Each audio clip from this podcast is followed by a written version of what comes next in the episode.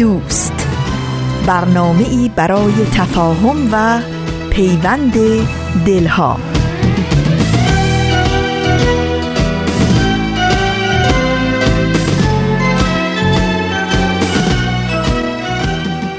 به پرده هفتم خوش اومدید.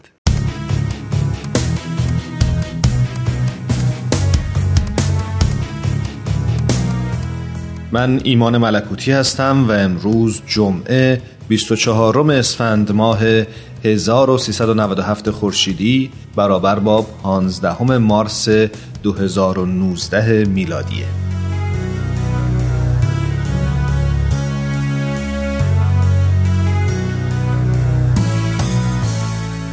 با اینکه اون روز خسته و کسل نبودم ولی نمی‌دونم حالت چهرم چطور بود که وقتی از کنارش رد شدم بلافاصله صدام کرد. در حالی که لبخند ملیحی روی لبهاش نقش بسته بود رو به من کرد و گفت لبخند لبخند فراموشت نشه. انگاری بدون اینکه خودم متوجه بشم حسابی اخمام تو هم رفته بود. عصبانی نبودم ولی بعضی وقتا که موضوع مهمی ذهنم به خودش مشغول می کرد و تو فکر می رفتم ناخواسته اخم مهمون صورتم می اینکه اولین بار بود که میدیدمش ولی تو اون لحظه با دیدن چهره شادش منم ناخداگاه به روش لبخند زدم. دیدید بعضی آدما بی هیچ دلیلی شادن سرشار از انرژی مثبتن اونم از همونا بود. بعد اون روز چند بار دیگه هم دیدمش ولی نه طولانی. چند برخورد کوتاه که یکی دو بارم در حد رد شدن از کنار هم بود. نمی‌دونم باور می‌کنید یا نه ولی من واقعا احساس می‌کردم یه انرژی خاصی یه انرژی مثبتی تو وجودش هست. چیزی که من ناخواسته اونو حس می‌کردم. چیزی عجیب و غیر قابل توصیف.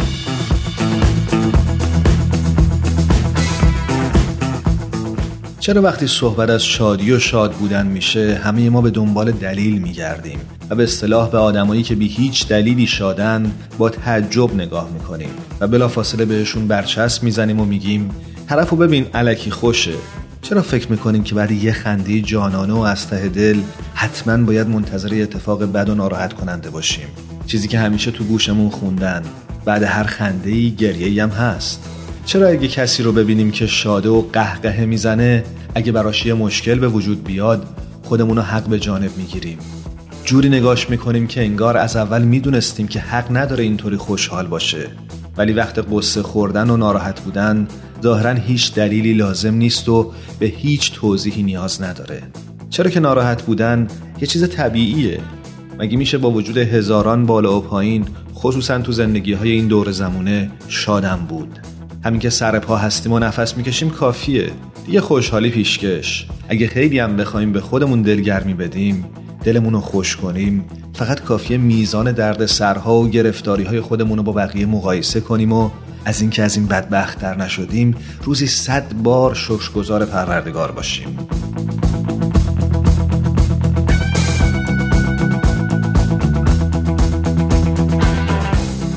ولی به نظر شما وقتش نرسیده که این تفکرات منفی و این توجیهات بیپای و اساس و کنار بذاریم و برای شاد بودن دنبال دلیل نگردیم؟ همین که هستیم و نفس می‌کشیم خودش بهترین دلیل برای شادیه. حالا که تنها چند روزی به شروع سال نو باقی مونده دوست دارم ازتون بخوام.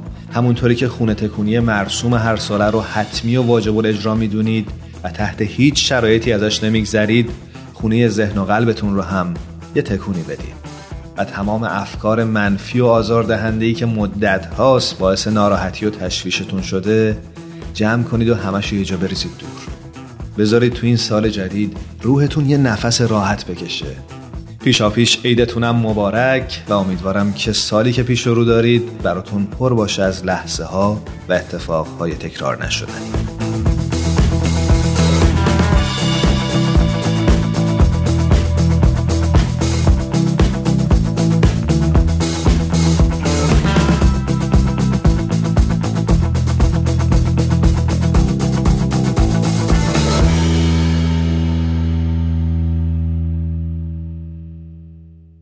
با پرده هفتم همراه بمونید.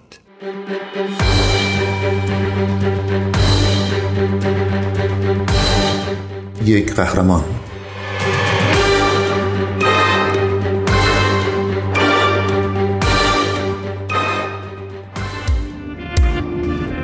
barbed wire and uh, machine guns وقتی سیم های خاردار و مسلسل می‌بینید یعنی به شیکاگو وارد شدید این جوامع حقیقتا از مشکل دارترین جوامع در آمریکا هستند روزی نیست که خبری از مرگ و میر ناشی از شلیک گلوله تیتر اول روزنامه ها نشه.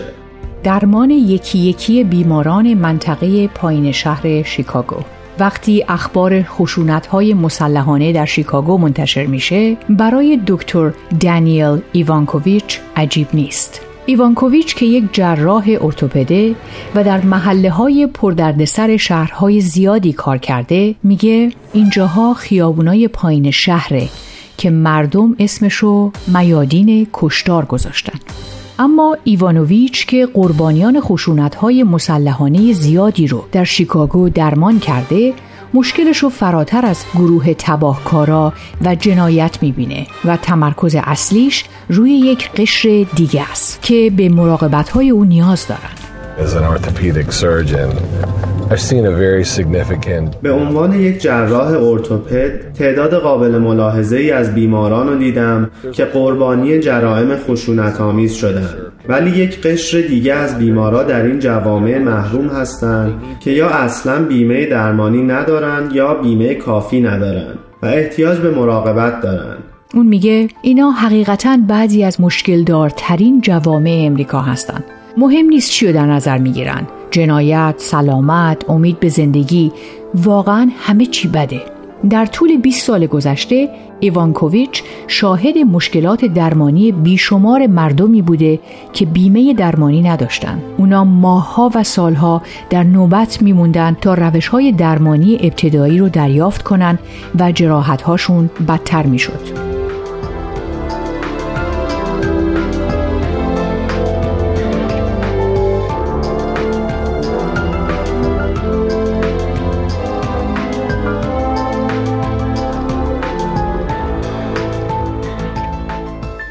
میگه به خودم گفتم اینا واقعا تو امریکا اتفاق میفته ایوانکوویچ قسم خورد بیماران رو بدون توجه به قدرت پرداختنشون درمان کنه در سال 2010 او سازمان غیر انتفاعی One Patient Global Health Initiative رو تأسیس کرد.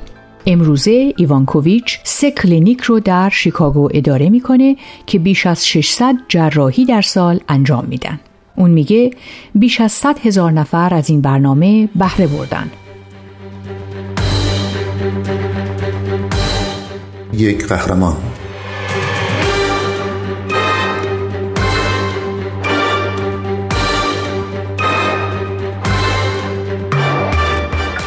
دکتر ایوانکوویچ میگه می‌دونم که من نمی‌تونم همه رو درمان کنم هدفم اینه که وسیله ای باشم تا موانعی رو که در سر راه این بیماران برای دریافت مراقبت های لازم وجود داره از بین ببرم. من افرادی رو دیدم که در لیست های انتظار ماهها و حتی سالها منتظر موندن و در نتیجه جراحتاشون بدتر شده. با خودم گفتم دیگه کافیه. خبرنگار CNN لورا کلیرمونت با ایوانکوویچ در مورد کارش صحبت کرده. ازش می‌پرسه شما خشونت های زیادی در غرب و جنوب شیکاگو دیدین این درسته؟ وقتی که دمای هوا به بالای 85 درجه می‌رسه آمار جنایت های خشونت آمیز به سرعت بالا میره قربانیان جنایت خشونت آمیز هر روز به ما مراجعه می‌کنن این چیزیه که خیلی رایجه و ما تقریبا بهش حساس نیستیم یکی از کلینیک های ما قبلا سر چهارراه جکسون و لرامی بود. ولی ما مجبور شدیم اونجا رو ترک کنیم. چون یک نوجوان درست بیرون در کلینیک ما هدف گلوله قرار گرفت. در طی یک سال شاهد چهار قتل در این چهار راه بودیم. درست مثل اینکه وسط میدون جنگ بودیم.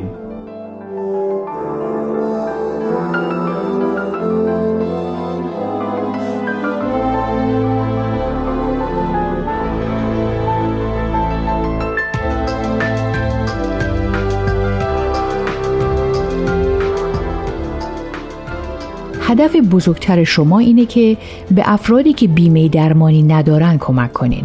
چرا؟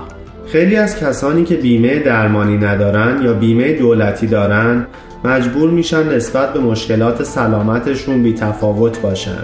وقتی نمی‌تونن درمانشون رو بیش از این به تعویق بندازن از بخش اورژانس برای منبع اولیه درمانشون استفاده می‌کنن و در نتیجه به مراقبت های پیگیرانه بعد دسترسی ندارن.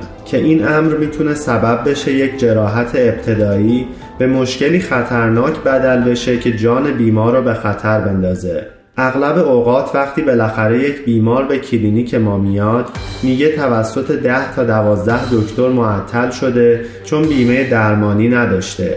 این واقعا قلب آدم رو میشکنه. وقتی میشنوی که چطور این بیمارا مجبورن برای چیزای ابتدایی انقدر تقلا کنن. یک قهرمان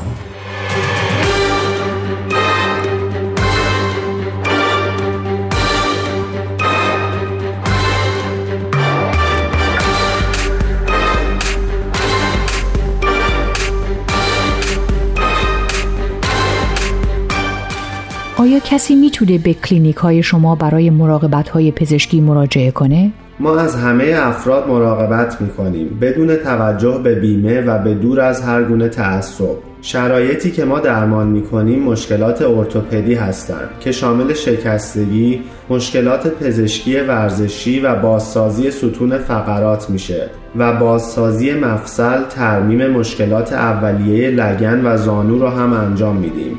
هر روز توی اتاق عملم دو تا پنج عمل انجام میدیم. در یکی از کلینیکامون هرگز بیماری رو رد نمی کنیم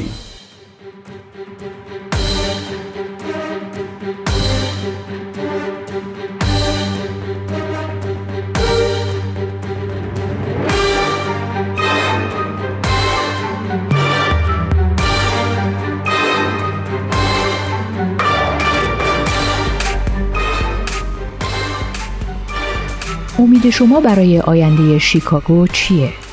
ما سعی می‌کنیم برای این جوامع آینده سالمتر، کم دردتر و فعالتر بسازیم.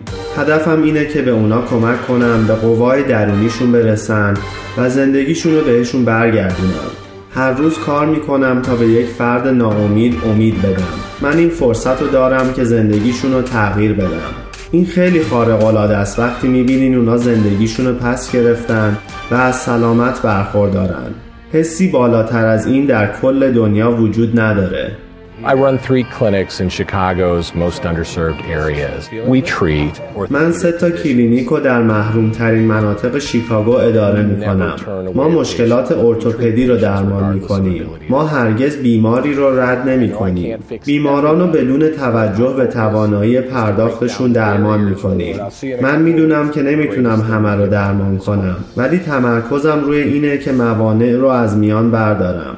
بزرگترین چیزی که ما به این بیمارا میدیم امیده. برگرفته از سایت CNN Hero. اگه دوست دارید با قصه قهرمان این هفته ما بیشتر آشنا بشید یه سری به شبکه های اجتماعی و کانال تلگرام Persian BMS بزنید. یادتون نره که قسمت های دیگه این مجموعه رو هم می‌تونید در وبسایت Persian BMS بشنوید.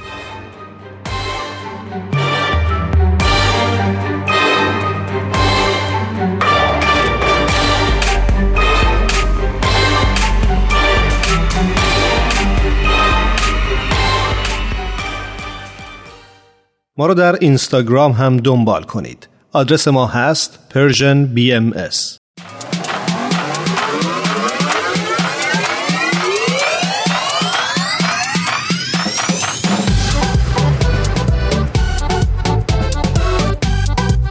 حالا به ارزش ثانیه ها فکر کردی؟ گاهی اوقات مسیر زندگیت می‌تونه توی چند ثانیه عوض بشه. شنیدن یه صدا دیدن یه تصویر خوندن یه خبر همه و همه می‌تونه یه شروع تازه باشه. پس با ما همراه باش تا قدر ثانیه ها رو بیشتر بدونیم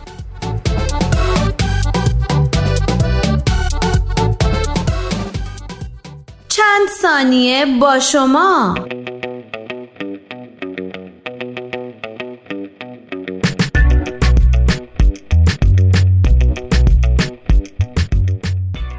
شاید بشه گفت یکی از دلایل عمده بیماری های روحی کاهش شادی و نشاطه چیزی که به مرور تأثیرات بسیار منفی و جبران ناپذیری بر سلامت جامعه می‌ذاره.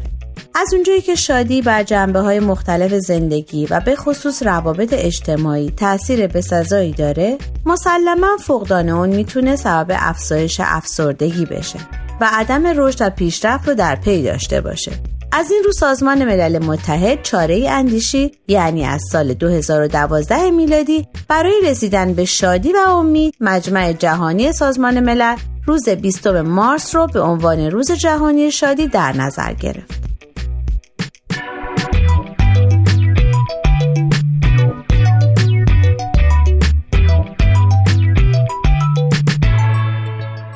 بشنوید از پژوهشی دانشگاهی که بیان کرده بیش از 39 درصد جمعیت ایران از حس شادکامی و رضایت از زندگی در سطح متوسط برخوردارند و فقط 3 درصد جمعیت بزرگسال ایران خود را بسیار شاد معرفی می کنند.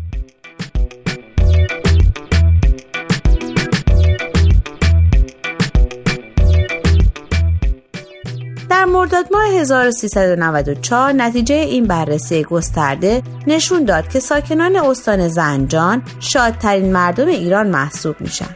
یافته جالب دیگه این تحقیق این بود که افراد مجرد در ایران به مراتب زندگی شادمانه تری دارند و به نسبت افراد متعهل و یا مطلقه به شکل محسوسی میزان رضایتشون از زندگی بیشتره و همچنین افراد تحصیل کرده در ایران به مراتب شادتر از افراد کم سواد یا بی سوادن.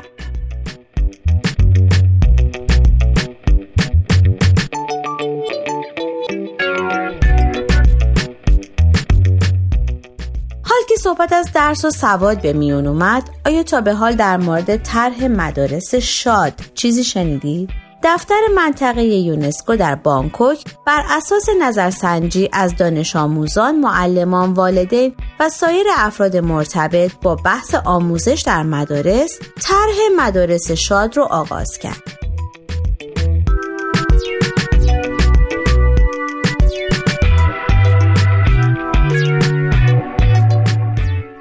طرح پژوهشی که از جوان 2014 تا 2015 به اجرا در اومد. طرحی با هدف شناسایی عوامل تعیین کننده یک مدرسه شاد و متغیرهای کیفی مرتبط با شادی در مدارس که به طور بالقوه قابل سنجش هستند. این طرح شامل اقداماتی همچون مطالعات کتابخانه‌ای و برگزاری سمینار بود که در نتیجه چارچوبی برای ایجاد مدارس شاد در نظر گرفته شد.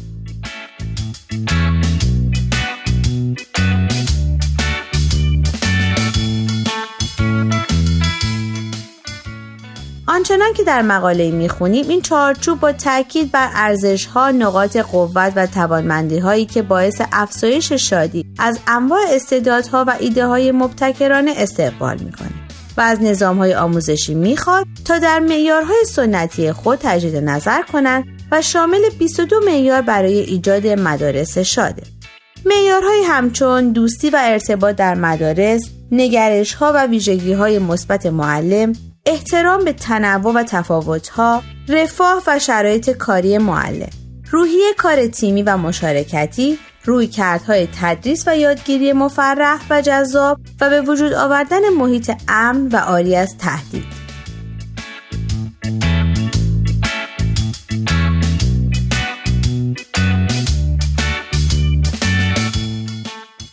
و اینک سوال هفته به نظر شما به وجود آوردن محیطی شاد چطور می‌تونه در فرایند یادگیری موثر باشه؟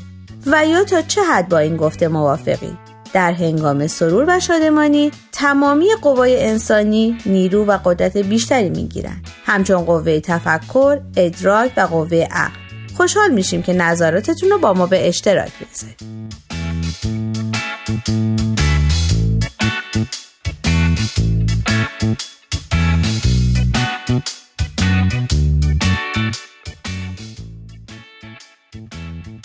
شما می‌تونید از طریق آدرس ما در تلگرام ادساین پرژین بی ام و همچنین ایمیل info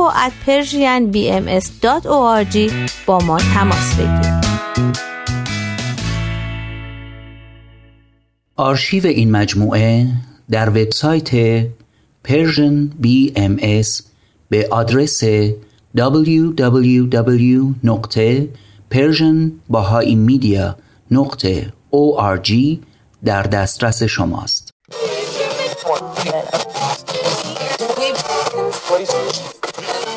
اگه امروز حالت خوبه اگه یه عالمه انرژی مثبت داری اگه حس خوبی داری و دلت نمی‌خواد که اونو از دست بدی اگه می‌خوای برای شروع هفته تازه انگیزه داشته باشی فقط کافیه که فرکانس ذهنتو روی موج مثبت رادیوی ما تنظیم کنی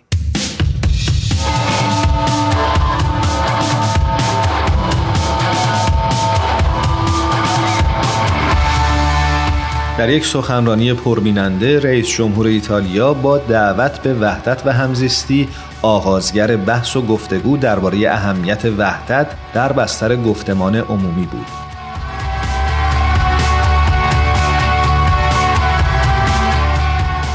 در این راستا جامعه باهایی ایتالیا که در موضوعات مطرح شده در سخنرانی سالانی رئیس جمهور سرجیو ماتارلا مشابهتی با اهداف خود مشاهده کرد تصمیم گرفت نامه‌ای به رئیس جمهور بنویسد که ضمن تقدیر از دعوت صمیمانه رئیس جمهور به وحدت به برخی مفاهیم بنیادینی اشاره دارد که شالوده اقدامات باهایان در تلاش برای بهبود کشورشان را شکل می‌دهد.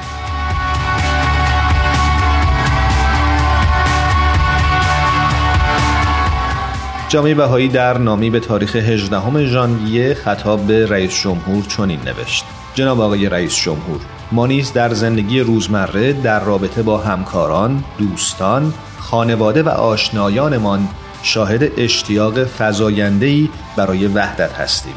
برخی پرسش هایی که دائما با آنها مواجه می شویم عبارتند از سرنوشت مردم ما چیست؟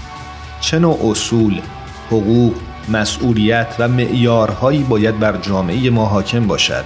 هر فرد اعم از جوان و بزرگسال غنی یا فقیر مرد یا زن ایتالیایی یا مهاجر چه مشارکتی می‌تواند در ساختن اجتماعی عادلانه تر و متحدتر داشته باشد. اجتماعی که نسبت به هدف متعالی خود آگاه باشد.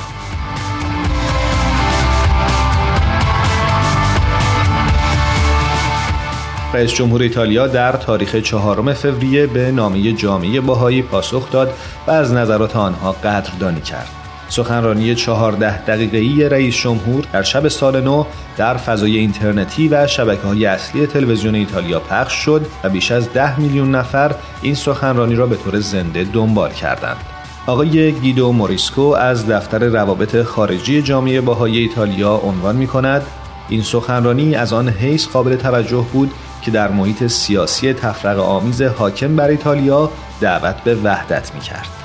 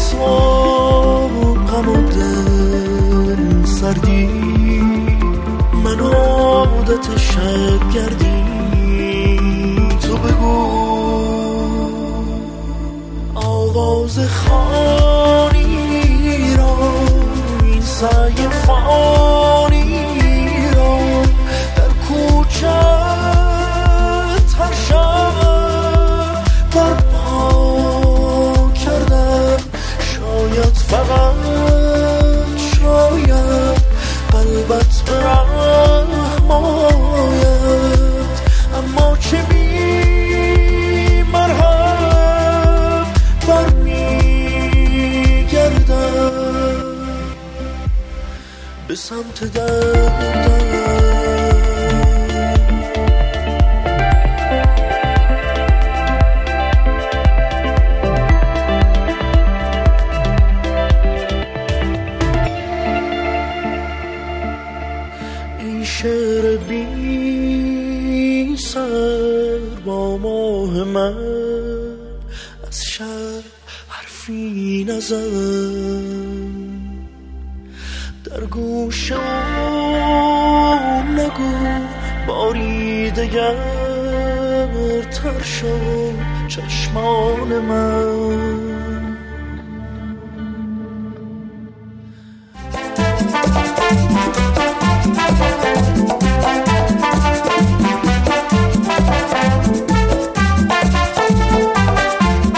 و به راستی چه زیبا می‌گوید تهمینه میلانی که من زن بودنم را دوست دارم. بانوی سرزمین من اگر تو نیز زن بودنت را دوست بداری و خود را باور کنی یقین بدان که هیچ محدودیتی نخواهد توانست مانع پیشرفت و ترقیت گردد.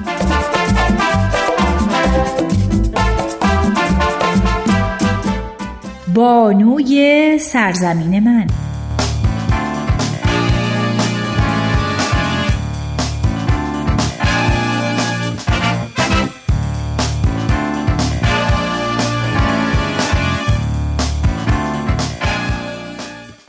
به نظر شما آیا میزان سعادت آدمی قابل اندازهگیری و محاسبه است؟ و آیا برای تعیین میزان رضایتمندی از زندگی معیار خاصی وجود داره؟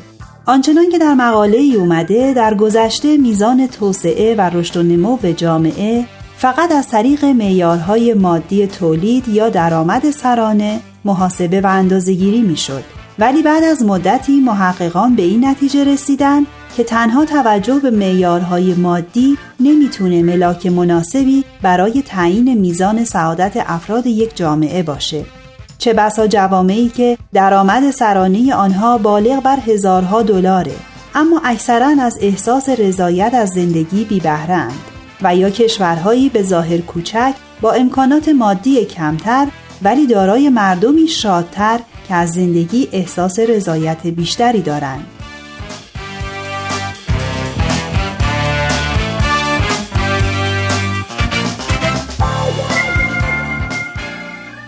از اونجایی که به گفته یکی از سفرای سازمان ملل این سازمان در حقیقت برای تأمین رفاه و سعادت عالم انسانی از طریق صلح و احترام به حقوق بشر، ریشهکنی فقر، حفظ محیط زیست و تأمین رشد و توسعه مداوم به وجود اومده و هدف بسیاری از کنفرانس های هزاره سران نیز معطوف به سعادت مردمان جهان بوده پس بدین جهت می‌تونیم معیار سعادت رو نیز ملاکی برای پیشرفت جوامع در نظر گرفت.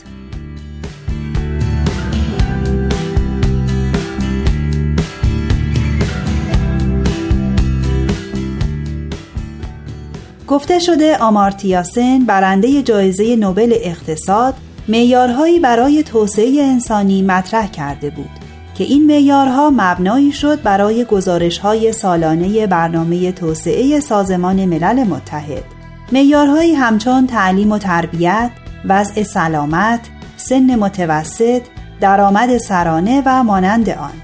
ولی بررسی ها حاکی از اونه که معیار سعادت از جایگاه والاتری برخورداره چرا که احساس رضایت قلبی رو با خود به همراه داره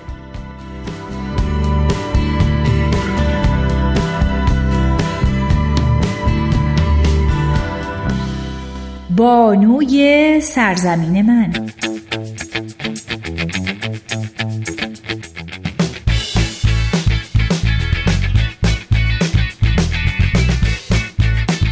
سالها قبل یعنی در سال 1995 میلادی به مناسبت کنفرانس توسعه اجتماعی سازمان ملل متحد در کوپنهاگ مرکز جهانی بهایی اعلامیه‌ای رو منتشر کرد.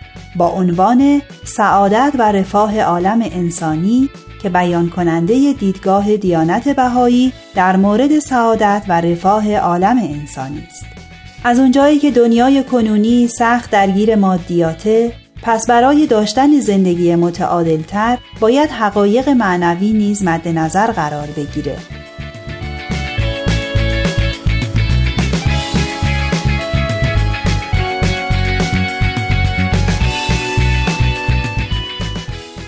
بنا به اعتقاد بهاییان اگرچه معاش و زندگی مادی دارای اهمیته ولی برای شادی و خوشنودی شرط کافی نیست.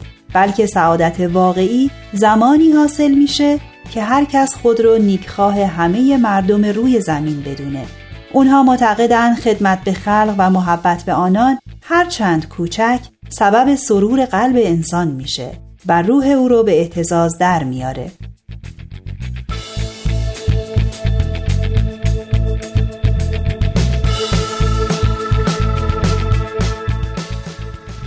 از سوی دیگر توجه به حقوق انسانها بدون در نظر گرفتن مذهب، جنسیت، قومیت، زبان و اعتقاد سبب ایجاد جامعه ای آری از تفاوت‌های رایج و غمانگیز میشه و زمینه سرور و شادی روحانی ابنای بشر رو فراهم می‌کنه.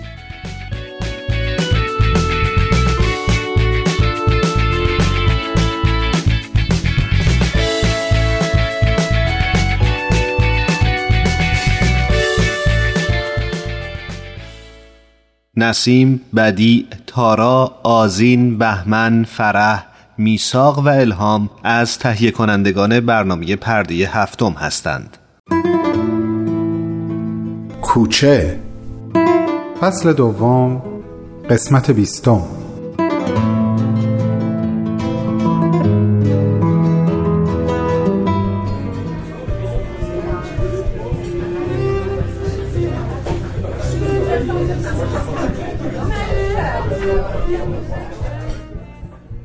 دوباره سکوت چند دقیقه پیش برقرار شد. بهمن و شهاب که بیشتر با این پیام ها و ادبیاتش آشنا بودن به این فکر می‌کردن که احساس محسن و حسین نسبت به اونچه که شنیدن چی هست. تا اینکه بالاخره محسن با پرسیدن یک سوال سکوت رو شکست. بهمن جان یه جای این متن یه عبارتی بود. میشه کاغذ رو به هم بدی لحظه؟ آها. جامعه بدی مبتنی بر برابری و عدالت اجتماعی این جامعه بدی چیه؟ چه ویژگیهایی داره؟ زمانت اجراییش چیه؟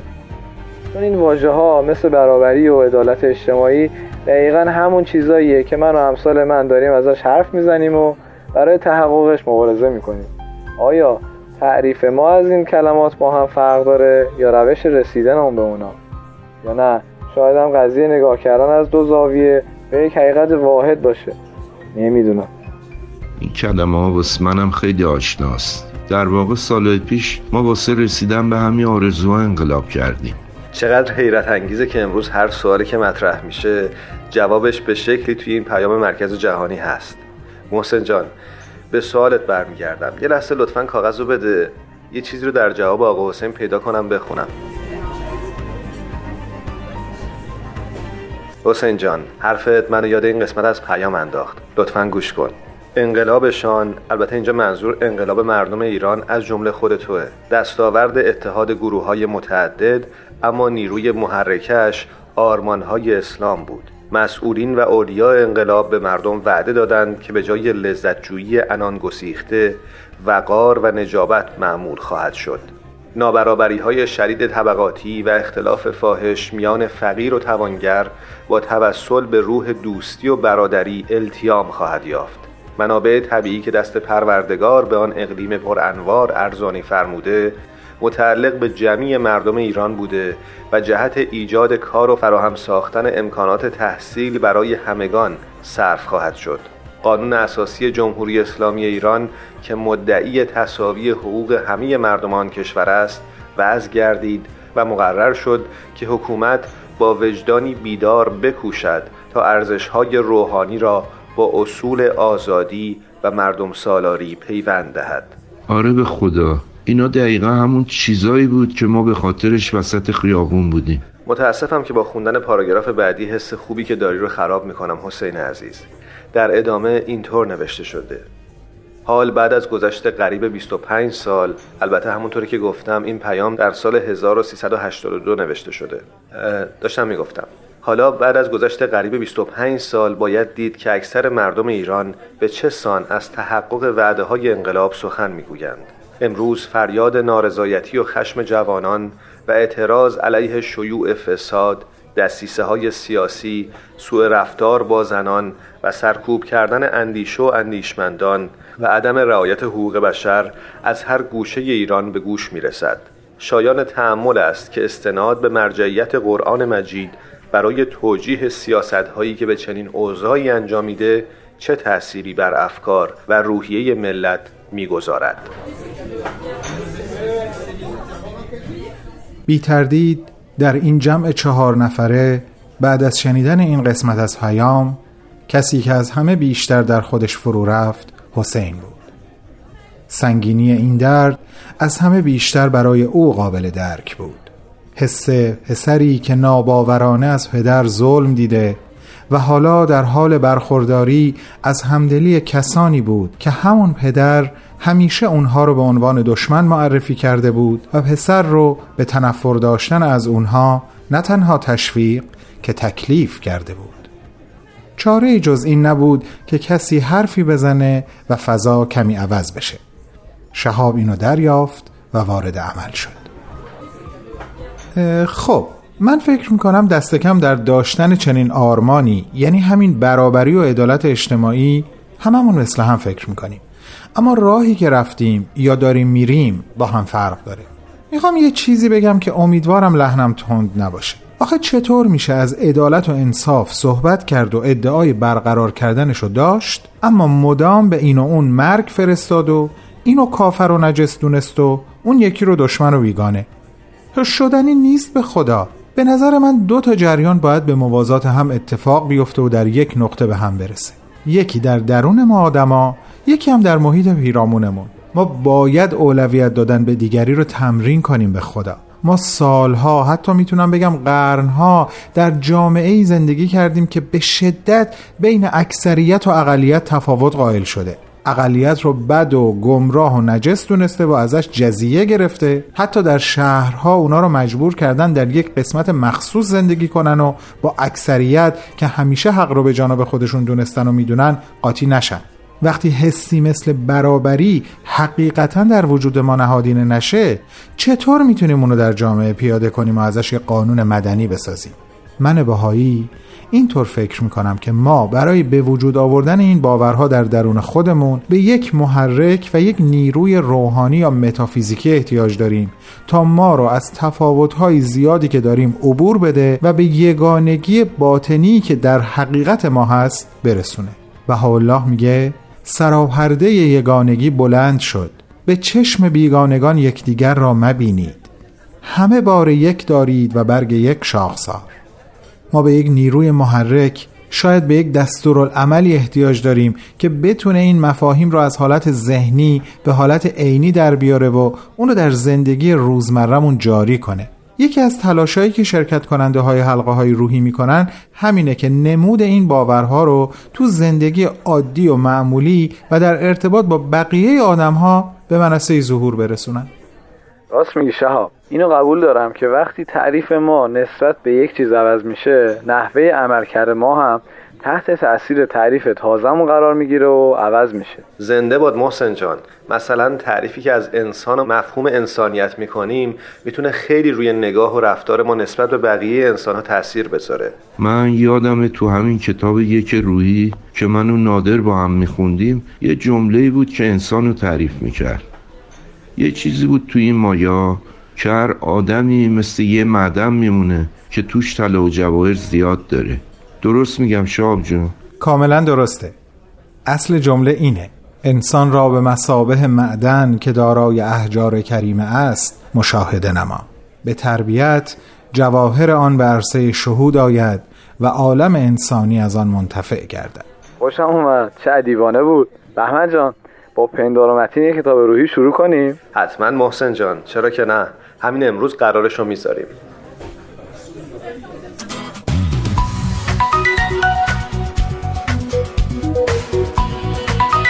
سلام نادر جون. چطوری بابا؟ زودتر بیام خونه. چرا؟ هنوز که سر شبه. نامه. از کی هست؟ عجب. خب بازش کن همینجا پشت تلفن واسم بخون. راست میگی بابا. اینطوری نمیشه. باید بیام. باشه. من تا چند دقیقه دیگه راه میافتم. نگران نباش. انشالله خیره. چی شده حسین؟ خبری شده؟ از کی نامه اومده واسد؟ از حاجی کوهنسال بالاخره ازش یه خبری شد خدا می‌دونه چی در انتظارمه یا امام حسین حاجی کوهنسال کیه چرا اینقدر نگران شدین وقتی جریان ستاره رو برات تعریف کنم ایشون رو هم می‌شناسی محسن جان. بچه ها من دیگه برم. دل تو دلم نیست. ببینم قضیه چیه. امیدوارم باز فرصتی باشه که اینطوری دوره هم جمع شیم و با هم دیگه حرف بزنیم. اگرم نبود که حتما هست آقا حسین. به دلت بد راه نده. برو ببین جریان نامه چیه. فقط لطفا منو بی خبر نذار. باشه حتما. برات ایمیل می‌زنم. خدا حافظ شما. ببخشید یه اینجوری شده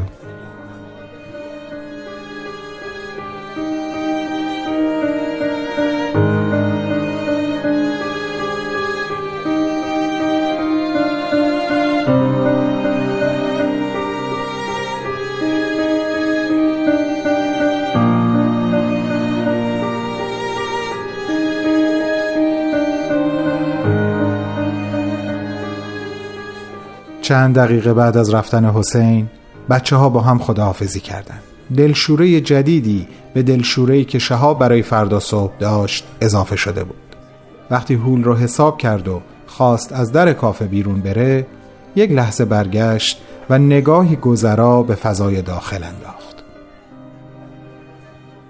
به جز دوتا صندلی خودش و حسین همه صندلی ها پر بود. حتی اون صندلی تکیه پشت اون میز یک نفره کنار پنجره.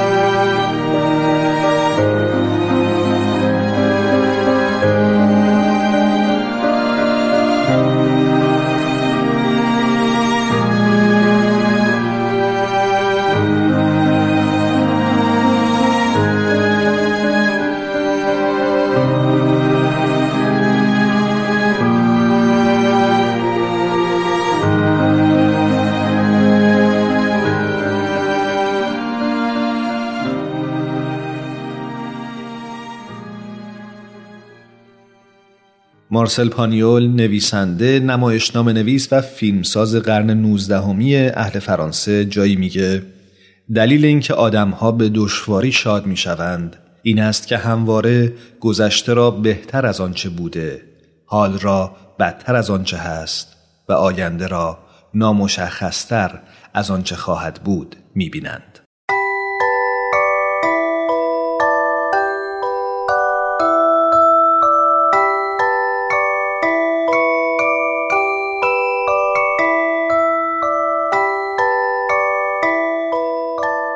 ام استودیوز به سفارش رادیو پیام دوست این برنامه رو براتون تهیه کرده بود.